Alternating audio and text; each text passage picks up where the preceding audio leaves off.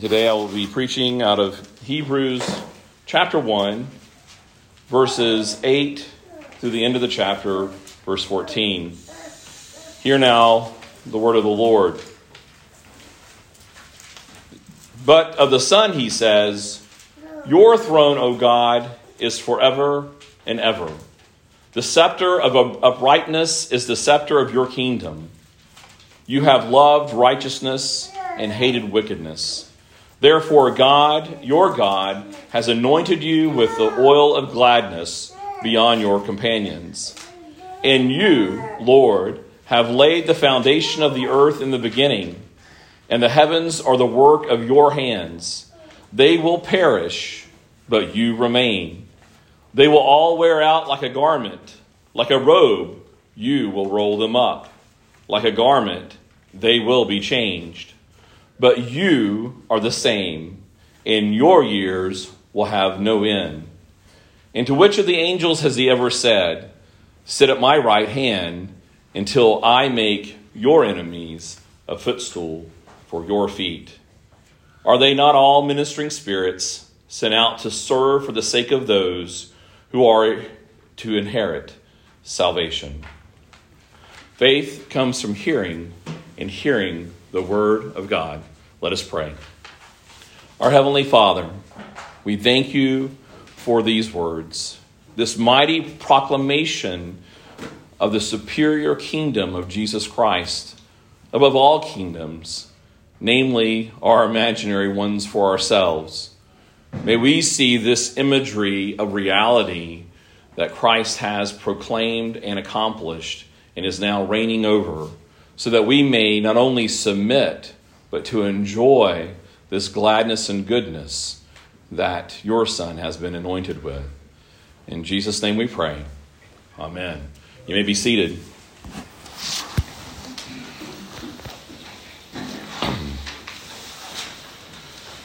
Here we continue to go with this comparison and contrast where we are comparing the glory of angels to the glory of Christ where it's mainly highlighting for us the great superiority of Christ over something that we might think to be glorious, such as angels. Now, granted, I mentioned that in this particular time, because of the, the dispensation between the, the time of the Old and New Testament, many people believe that the early church was, or the God, or people of God were caught up with focusing too much on angels and I would even say that we would even do that here or other types of distractions of things that we might find glorious instead of looking at the glorious superiority of who Christ is. And so the writer of Hebrews is making an argument to elevate and to focus on, but also to be assured and strengthened and comforted by the superiority of Christ. Because it is not in angels that we find salvation but in Christ that we find salvation. And so the writer of Hebrews actually ends in this particular passage with focusing on that this great superiority is for our benefit. Now, what we have here in this passage is two particular passages from the Psalms again, elevating and highlighting that superiority of Christ's kingdom. And I'm going to jump right into this really quickly, but I want all of you and I think kids, particularly, this should be something easy for you to do. I know for my kids, with the kind of stories that they re- are reading, I know a lot of them are going through Tolkien right now with The Lord of the Rings, but this imagery and this understanding of kings and the power of, of one on a throne and a scepter, these things that are thrown in these passages for us to not just give us an imagery of this idea of Christ's kingdom, but it's imagery of the reality. A lot of times we will look at things and we'll say, well, that's kind of a nice um, an, uh, an example or maybe an allegory or a representation of something that's like this. But in this case, it's not just something that is like, but it is actually the reality of the greatest kingdom, the greatest throne, the greatest scepter and the greatest anointing that any king could ever receive. And so the writer here gives us this snapshot, which I think is a bridge passage because it's in, right in the middle of Psalm 45. And Psalm 45 has two primary themes. if you have your Bibles with you, flip over to Psalm 45. I'm not going to read all of the Psalm. I've been learning my lesson a little bit that it really is, if I read everything to you all, it's just going to take a long time. So I'm going to try to go through a little bit more quickly to you. So in Psalm 45, if you can look in the first five verses, I'm just going to highlight a couple of phrases for you to get the idea of what's going on here. Well, first of all, it begins with where this particular um, snapshot there in the Hebrews of where it's is referencing this passage where it kind of ends. It says, "My heart overflows with a pleasing theme." And so quickly we, are tying this in with this idea of the oil of gladness, and I want to I want to focus a lot on the oil of gladness today because that's kind of a, a unique um, concept of what is the oil of gladness. And so, in the psalm where the oil of gladness is mentioned, one of the places where the oil of gladness is mentioned, he starts out the psalm by saying, My heart overflows with a pleasing theme. I want to highlight this word pleasing, that this is something that is to be an encouragement, to be a, a, pleasing thing to our pleasures, to be a delight for us to hear. This is not one of those passages, kind of like the passage that I gave you last week in Deuteronomy that was to be an admonishing one, though there is an admonishment interwoven with this, it is overall, this psalm is one to bring us to a place of pleasure and a place of comfort. So my heart overflows with a pleasing theme. And then if you fast forward a little bit further, you'll see uh, phrases like, gird your sword on your thigh. So, as we think about a scepter and a throne, and we think about the anointing of the oil of gladness, we have here also that this particular king has a sword on his thigh. Fast forward a little bit, the next thing you see is, In your majesty, ride out victoriously for the cause of truth and meekness and righteousness. So, as we're thinking about this pleasing theme, we see this victorious one who is riding out. You can imagine this, this great victorious military conqueror who is riding in victory with a sword on his thigh, and he is riding for the cause of truth, meekness, and righteousness. Now, I want us to stop there and think about those three things truth, meekness, in righteousness. Now, I, I don't know about you, but I typically, when I'm dwelling on truth and I'm thinking about righteousness, and if I'm actually in a place where I feel confident enough to feel like this is something that I could admonish upon, admonish to other people, or proclaim to other people, or if I'm thinking about our society and our culture, and I'll go, well, our, our culture is not people of truth and righteousness. Look at these foolish people. Look what's wrong with all of these people. One of the elements that I typically don't have in my heart is the one that's right in the middle between truth and righteousness, and it is meekness. Here we have in this particular description, this image of this great conqueror who is going out victoriously with a sword on his thigh, and he is riding for the cause of truth and righteousness, but to balance it in the middle of that is that he is a conqueror with meekness. And it's a blessing right there as we see that image. It is an encouraging image to think of because I think if we know ourselves very much, that when we do have self righteous indignation or even faithful contemplation about other people or maybe even our own sin, often we miss that balance of meekness. But this great conqueror that is our hope, the one that is going to allow our hearts to overflow with a pleasing theme, he is able to ride out victoriously with this symbol of justice on his thigh, balancing truth and righteousness with meekness. And then he says here that your arrows are sharp in the heart of the king's enemies the peoples fall under you. As we know that the sword, the word of the Lord, is a two edged sword in that it has a multifaceted effect. And his arrows do the same kind of theme that as those arrows are shot, they're not just there to wound or to lame, but they will go to the heart of his enemies.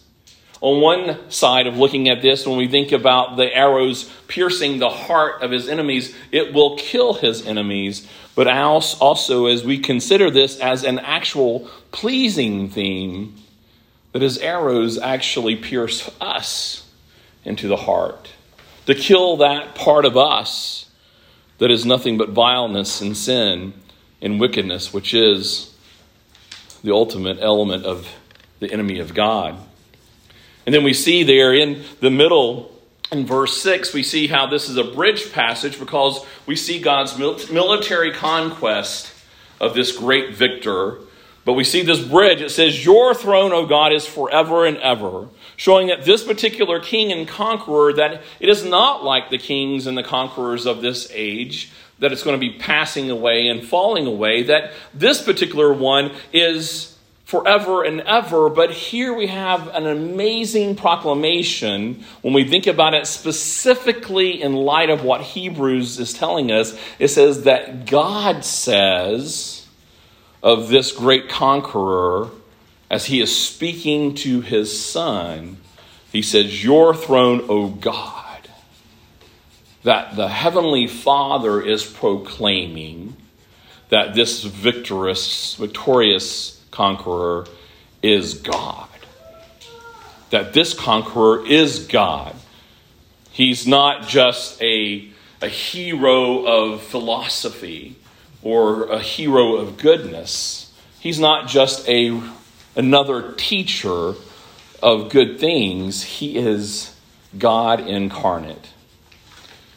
Now, I really think we have to stop and just dwell upon that because in this particular age, I am certain with all certainty that Satan wants to continue to plummet us with the idea, and he's happy, he is perfectly fine with us accepting the idea that Jesus is a good teacher or a good guy or he was a hero of a people. But he does not want you to proclaim and dwell and meditate and to live and to receive comfort and confidence that Jesus Christ is God. And we see this. We see this in the churches today. We see how mainline churches have surrendered this part. I'll remind you that you know, you know my background and you know that we are interwoven with Presbyterianism, but the mainline Presbyterian denomination in our country does not discipline their pastors if in their conscience they cannot say that Jesus is God. That dissolves anyone's right to stand in a pulpit. Not by my opinion, but by Christ Himself. That dissolves really the legitimacy of any organization that would call themselves a church because Peter said, what he said in response to who Jesus is You are the Christ, the Son of the living God. You are God. And it is upon that that the church is built. And brothers and sisters, you may think, I already believe that. Why is he spending so much time on that? It is because Satan is going to continue to try to convince our posture. We might think, yeah, I, believe that Jesus is divine. I believe that he was virgin born, and I believe that he is God. But it, he wants you not to dwell upon that or to respond to your day to day activities as if that is the case, or to respond to your obedience to his calling as if that is the case. And he wants you to start categorizing your religion in light of just another good path of goodness in this world. But no, Jesus Christ is God. His scepter of his kingdom is a scepter of uprightness, uprightness. It says, You have loved righteousness and hated wickedness. This authority symbol of scepter, that's what it is. Scepter is kind of an awkward thing. You know, it's a staff, but it's a fancy staff, you know, and you always think you can whap somebody over the head with it. It looks like, you know, you wouldn't want to be standing too close to somebody with a scepter. But ultimately, it's a sign of his authority. And we see this still in countries that still um, utilize a, a royal um, monarchy type of in most cases, it's more of a, of a facade of, instead of a reality of their government. But they, the scepter is used to show that there is authority in this one who is sovereign. Well, Jesus' scepter, his authority is, is built upon uprightness, and that he loves righteousness and hates wickedness. And then again it says, Therefore, God, your God, has anointed you with the oil of gladness beyond your companions. And this is why the hebrew writer is using this particular bridge passage is to highlight that beyond the companions of angels by, beyond any other kind of authority or any other kind of one that is great even by the greatness that god has bestowed upon them that this king has been anointed has been given this authority and given this power of anointing and it is an oil of gladness. Now, if you study just that phrase alone, which we don't have time to just hone in on that all day long, but the oil of gladness is, is the Holy Spirit. We see that the Holy Spirit comes upon Christ when he is baptized and he comes out of the river. We see that the Holy Spirit comes upon him, and we know that the fruit of the Spirit is one that is parallel to gladness, but it is this one, and it's a, a beautiful phrase because this oil of gladness shows one, this uh, anointing and appointment of power, victorious rule and authority, but it is also one that is the power of the Holy Spirit is upon him. We see that Christ proclaims that about himself when he is speaking and reading Isaiah that, that I have been given this anointing of the Holy Spirit. That it is a powerful one. It is not one that is just an authority by name or by appointment, but it is one that is effective with power. So you have the authority, you have the power, but you have this gladness, this goodness, this pleasure, this wonderful, uplifting joy and pleasure is inside of this anointing that Jesus has. And this is why I think this today's particular passage, maybe in contrast to even last week's passage, is definitely a, a passage of comfort. That this victorious reign of Christ is one that is uplifting and strengthening, and that it is done so backed behind with authority and with power. But if we go further in this psalm passage in verses 8 through 17, we see that this victorious military conqueror, with the bridge of the highlighting of his victorious kingdom, is a husband. That this where this is all leading up to is a wedding. We go from this military conqueror image, this kingdom image, to the ultimate goal, the ultimate place of where this oil of gladness has appointed this victorious conqueror to go. It is to go to a wedding. And quickly, the, you can see in the passage there in verse 8 that the themes and the imagery changes. Your robes are fragrant with myrrh and aloes and cassia. From ivory palaces, stringed instruments make you glad. Daughters of the kings are among your ladies of honors. At your right hand stands the queen in gold of Ophir. Hear, O daughter, and consider and incline your ear. Forget your people and your father's house, and the king will desire your beauty. Since he is your Lord, bow to him. The people of Tyre will seek your favor with gifts, the richest of people. All glorious is the princess in her, her chamber, with robes interwoven with gold. In many colored robes, she is led to the king, with her virgin companions following behind her. With joy and gladness, they are led along as they enter the palace of the king. In place of your father shall be your sons. You will make them princes in all the earth. I will cause your name to be remembered in all generations. Therefore, nations will praise you forever and ever. What a beautiful psalm, how it transitions from this powerful, victorious military conqueror to this reigning king with the greatest kingdom ever and then we see that this ultimate goal of this conquering, this ultimate goal of this kingdom, is this intimate marriage with his people.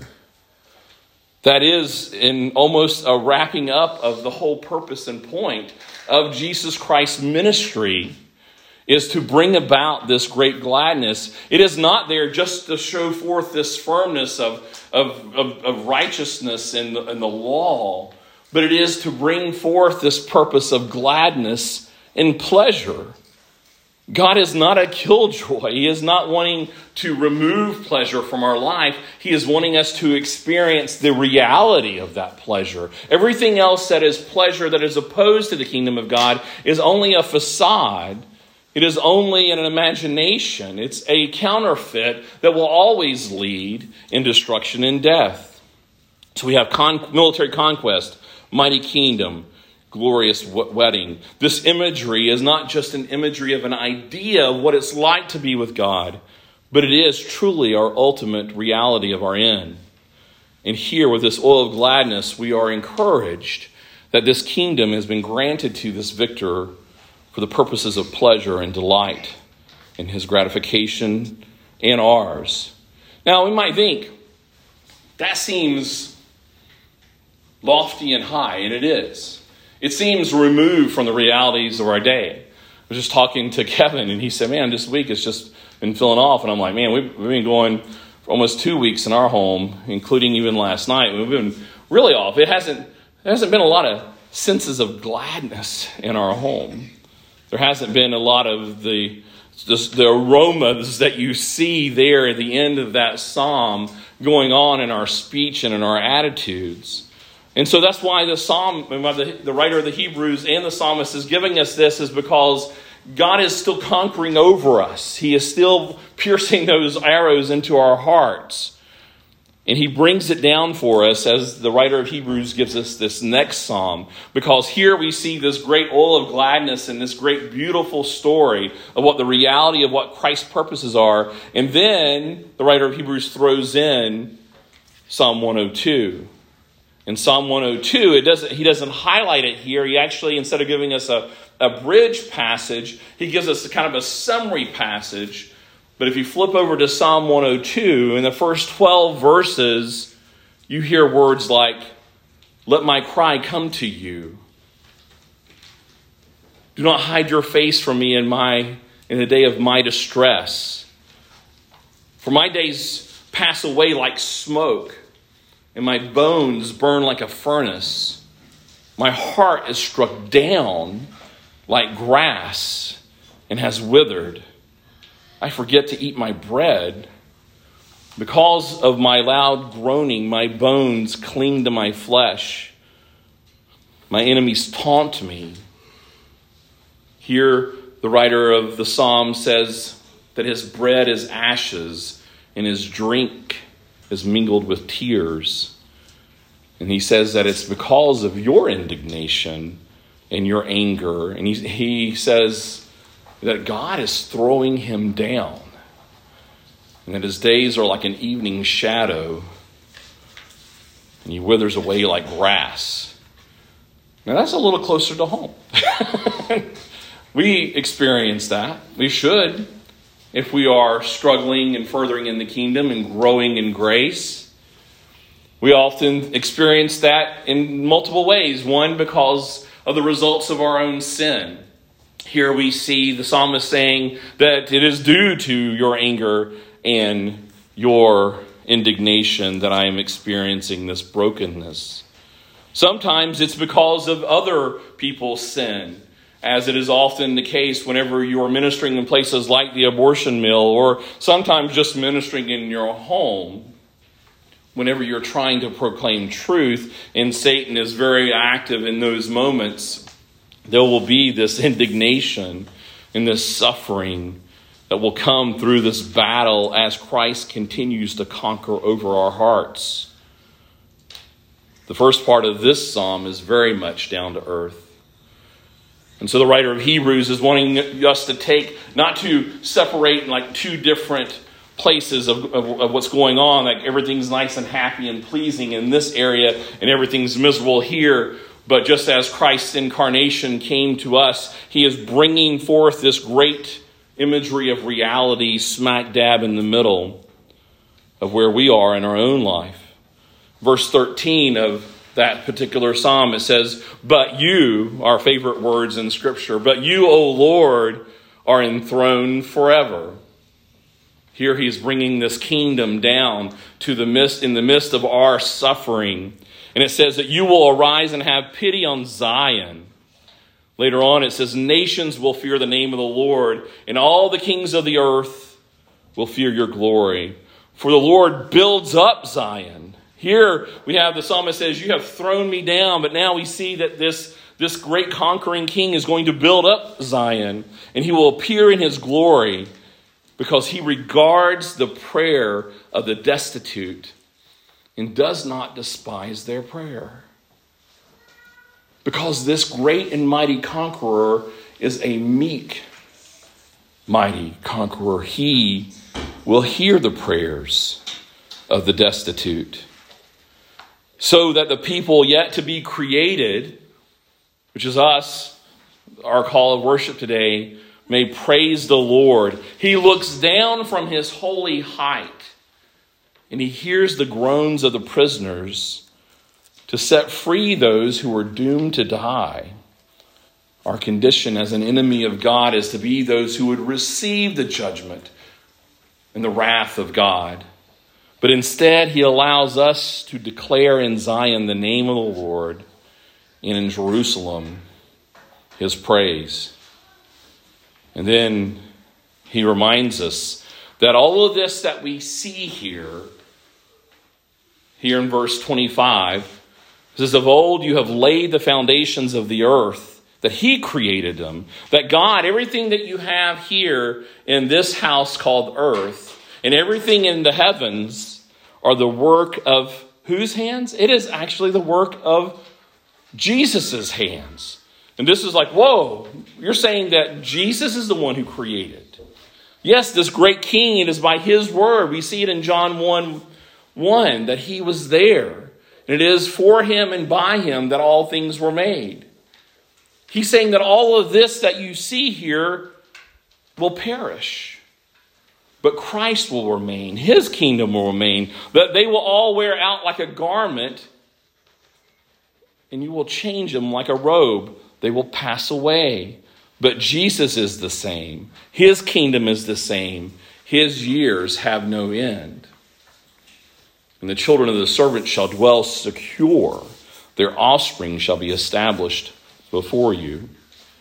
Here we have the promise that this great and mighty conqueror, this great and mighty king, this great and wondrous, loving, steadfast, faithfully, faithful husband will come to us in our despair. And that as we look at our despair, as we look at our difficult weeks, as we look at the battles that we fight, that we have to understand that things are passing away and Jesus is remaining.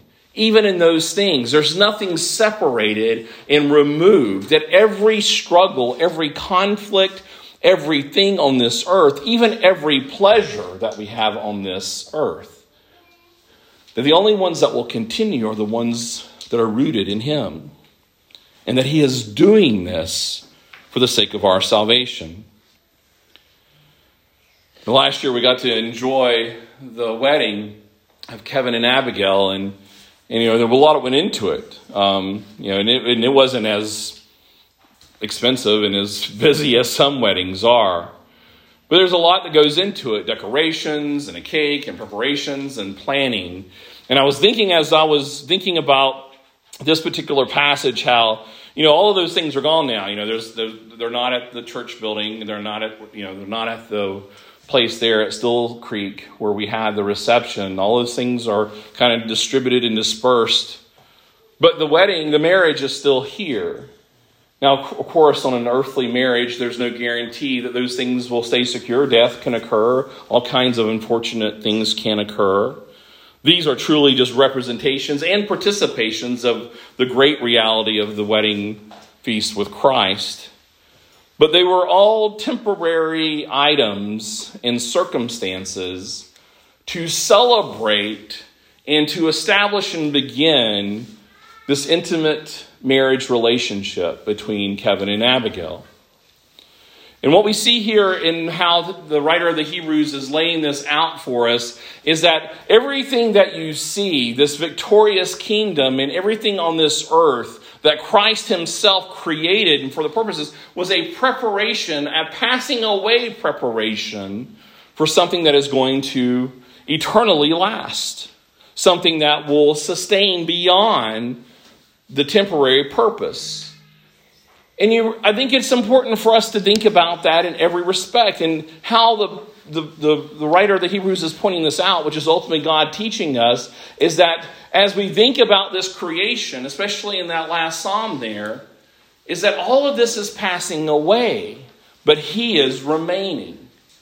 And in the, the preceding passages, that all of this purposes is for this great wedding. So what he is saying is that everything you see including our despair and our conflict and our difficulty, is to highlight the glory of the wedding, to highlight the glory of the marriage, even.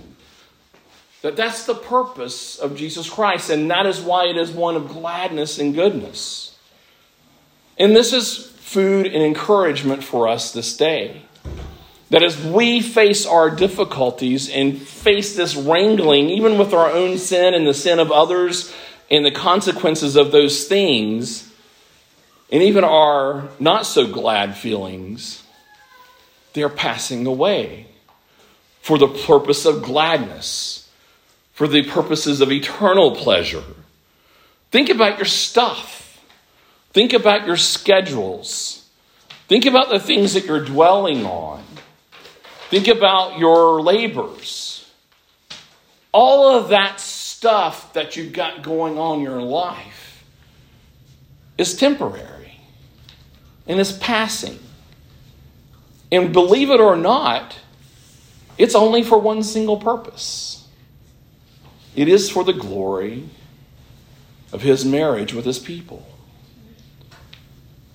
And if you take much stock in it, if you dwell upon it, that is where we should be thinking of. If you're thinking if you're putting a lot of effort and energy into those particular things, thinking that it's going to be for your own temporal glory or for your own temporal pleasure, you will learn that Jesus is a jealous God. He will only temporarily allow you to enjoy that moment, and He will take it away from you. I mean, imagine going to any wedding, coming in in your sweatpants and t shirt, coming in and going up to the food and just picking through it, you know, taking stuff off of the other people's table and putting it, well, you wouldn't have, any. she had, well, sweatpants today, I have pockets in there too. and you just kind of stretch yourself out and you're enjoying all of the things for the wedding feast. And then somebody comes up to you and go, who are you? what are you doing here? What are you what's going on? Do you not know what this is? You know what the world says? Do you know what we often say as we are going through our day? Who whose wedding is this? You don't even think about whose wedding it is. The audacity to go around in that place of preparation and celebration and not even to acknowledge who it's all for. And we do this when we are not dwelling upon this superiority of who Jesus Christ is, and we're not thinking about the ultimate purpose in the church. People are walking away from the church. People are walking away from the bride of Christ. And they're ultimately walking away from Jesus Christ. We would think that would be obnoxious. We would think that would be outrageous and outlandish. But that is the current state of not only this world, but of the church. Enjoying the feast. Well, in Matthew 22, verse 11 through 14, you can see that I didn't make up this analogy. It says, But when the king came in to look at the guests, he saw there was a man who had no wedding garment. And he said to him, Friend, how did you get in here without a wedding garment? And he was speechless. The king said to the attendants, Bind him hand and foot and cast him into outer darkness. In that place there will be weeping and gnashing of teeth, for many are called, but few are chosen. Do you have this wedding garment? As we are here standing with our breath and our life amongst God's people, in supposedly in his praise and in his worship, are we those who can say, when the master comes and says, How did you get in here? What are we going to present to him? Well, in Deuteronomy chapter 28, verse 47, there is this admonition that is very similar to the end of the previous passage I just read. It says, Because you did not serve the Lord your God with joyfulness and gladness of heart because of abundance of all things, therefore you shall serve your enemies, whom the Lord will send against you, in hunger and thirst and in nakedness and in lacking everything. And he will put a yoke of iron on your neck until he has destroyed you. That humility that I was speaking about in our confession of faith should be our response. That thanksgiving, there should be this humility. There should be this Psalm 102 of understanding our despair in our place of weakness. Even in light of his judgment, we should feel this brokenness. And when we understand the victorious, conquering king husband is now before us, we should respond with joyfulness and gladness of heart. If we are those who are truly being conquered by Jesus, first with repentance and then with faith and his assurance of his continual kingdom, we will have ourselves clothed with not only humility, but with joyfulness and gladness of heart. Now, not to be a discouragement to you, you can say, well, right now I'm not in a place of joyfulness. I'm not in a place with gladness of heart. I can't seem to conjure it up. You know, that's one of the worst things when, when you're feeling depressed and down and somebody comes up and they'll say, hey, cheer up. like, yeah, like I just, oh, I didn't even think about that. Great idea. now I feel great. but again, when we think about the anointment of the oil of gladness, I told you that it was not only authority, and that it is not only the, the, the sense of pleasure and goodness, but it is powerful. And that is why we're still here, people. That is why we're here and we're not on the other side of glory, is that He is still conquering over us. Because this anointment that we see in Isaiah 61 1, it says, The Spirit of the Lord is upon me because the Lord has anointed me to bring good news to those who are poor those who are poor without gladness and even joyfulness. So he has sent me to bind up the brokenhearted, to proclaim liberty to the captives, and the opening of the prison to those who are bound. The great thing about preaching passages like this in the jail is because it's that imagery of reality for them. that we all are often are bound like these inmates are in the greater reality, but they can see very stark imagery of their own boundness. And likely, if you think about your sin and if you put yourself in the place of that psalmist, you will see how you're still often daily bound to these passing things. We don't want to continue to be bound to those passing things. Imagine yourself bound to a bonfire, to a big log that's inside of a great bonfire that's about to be lit we want to be free to these things that are passing away. And what Jesus says that he has been anointed to bring good news. It is he who brings that liberty. Because he has this oil of gladness that is the Holy Spirit that has power, and he promises that upon his people. And we see that in Acts, how the Holy Spirit is flowing over us, bringing us to conviction and bringing us to assurance. And we might think, well, you know, that's still just he's that's Jesus.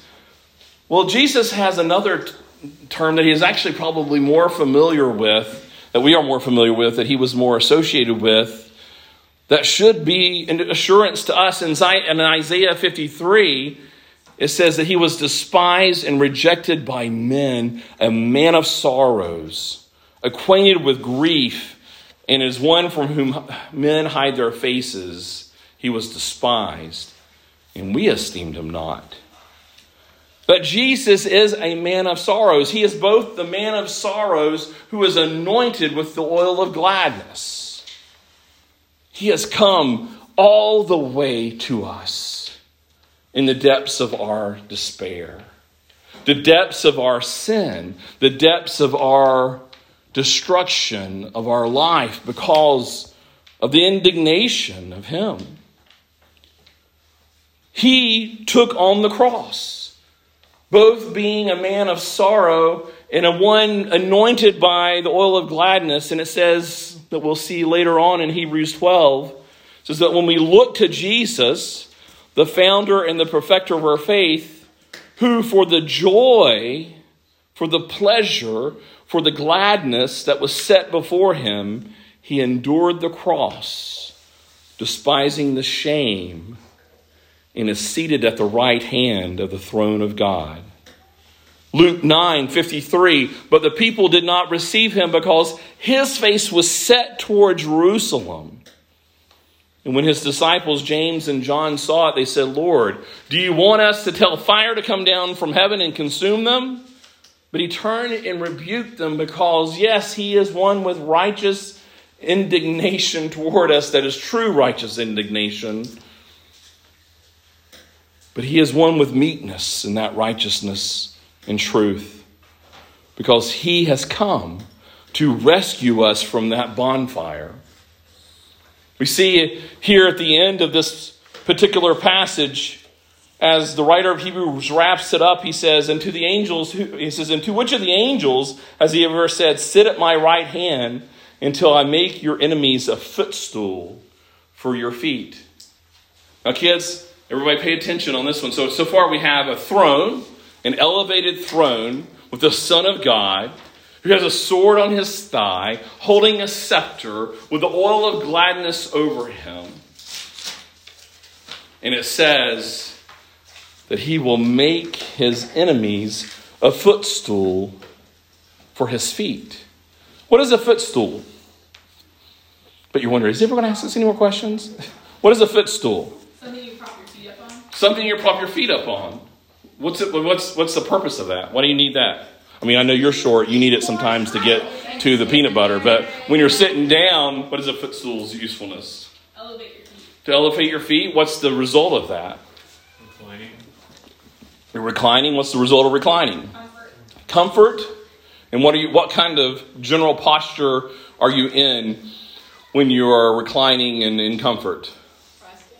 what's that Resting. you're resting here it says that and this is from psalm 110 that the enemies of god will prop up the feet of this victorious conqueror. So here you have him on his throne with a sword and a scepter covered with the oil of gladness. And his enemies, the very purposes of the enemies of God, the very purposes of all the things that we might see to be difficult, all the things that bring us down, even the shame upon the earth, that there it is that is going to lift him up. And it will ultimately be a resting place for him. In Psalm 110, 1 through 3, it says, The Lord says to my Lord, Sit at my right hand until I make your enemies a footstool. The Lord sends forth from Zion your mighty scepter. Rule in the midst of your enemies. Your people will offer themselves freely on the day of your power in holy garments. He is giving us those garments. That power is clothing us, that we will offer ourselves. That there are two kinds of enemies in this ultimate reality the enemies that will be brought into offering ourselves freely for His worship, and the others that will be vessels of destruction that will still bring glory to His righteousness. In Deuteronomy 28, just to let you know that Deuteronomy is sometimes Oh, not Deuteronomy 28. Sorry, I, have I've already been on there. Sorry. Isaiah 66, it says that the Lord, in light of what we just said about the footstool, it says in Isaiah 66, 1 through 2, it says, Thus says the Lord, Heaven is my throne, and earth, the earth is my footstool. What is the house that you would build for me, and what is the place of my rest? All things my hand has made, so all things came to be, declares the Lord. But this is the one whom I will look, he who is humble and contrite in spirit and trembles at my word. Here he is saying not just the enemies are his footstool, but just as we have from the writer of Hebrews, all of this earth that is passing away, its own purpose is to elevate the Lord, but it's this elevation and it's also rest. One of the things that I didn't tell you, but the word gladness, one of the best parallels, both in the Hebrew and in the Greek, when we think about the word gladness, it is exaltation. And exaltation is a great word in this particular context because when we think about exaltation, we can think about it as how God is exalted and lifted up. But there is this pleasure word that's also with exaltation that we, when we are feeling the greatest pleasure and the greatest goodness, we feel exaltation because we too are lifted up in that pleasure and rest. And here, Jesus' feet, everything that we know about this earth, even the enemies and all the difficulties of life, will ultimately bring his feet to a place of exaltation and glad rest. And he tells us to be there with him. This table is a table of exaltation. It exalts him in who he is on the throne, and he says, Come and eat and taste how the Lord is good. We get to prop our feet up with the Lord on a footstool. There's nothing else that a footstool does other than to elevate and to bring forth rest. And here we are told that even in our striving and even in our difficulty, and hopefully even in our repentance and humble and contrite spirit, we will have his rest. Let us pray. Our Heavenly Father, we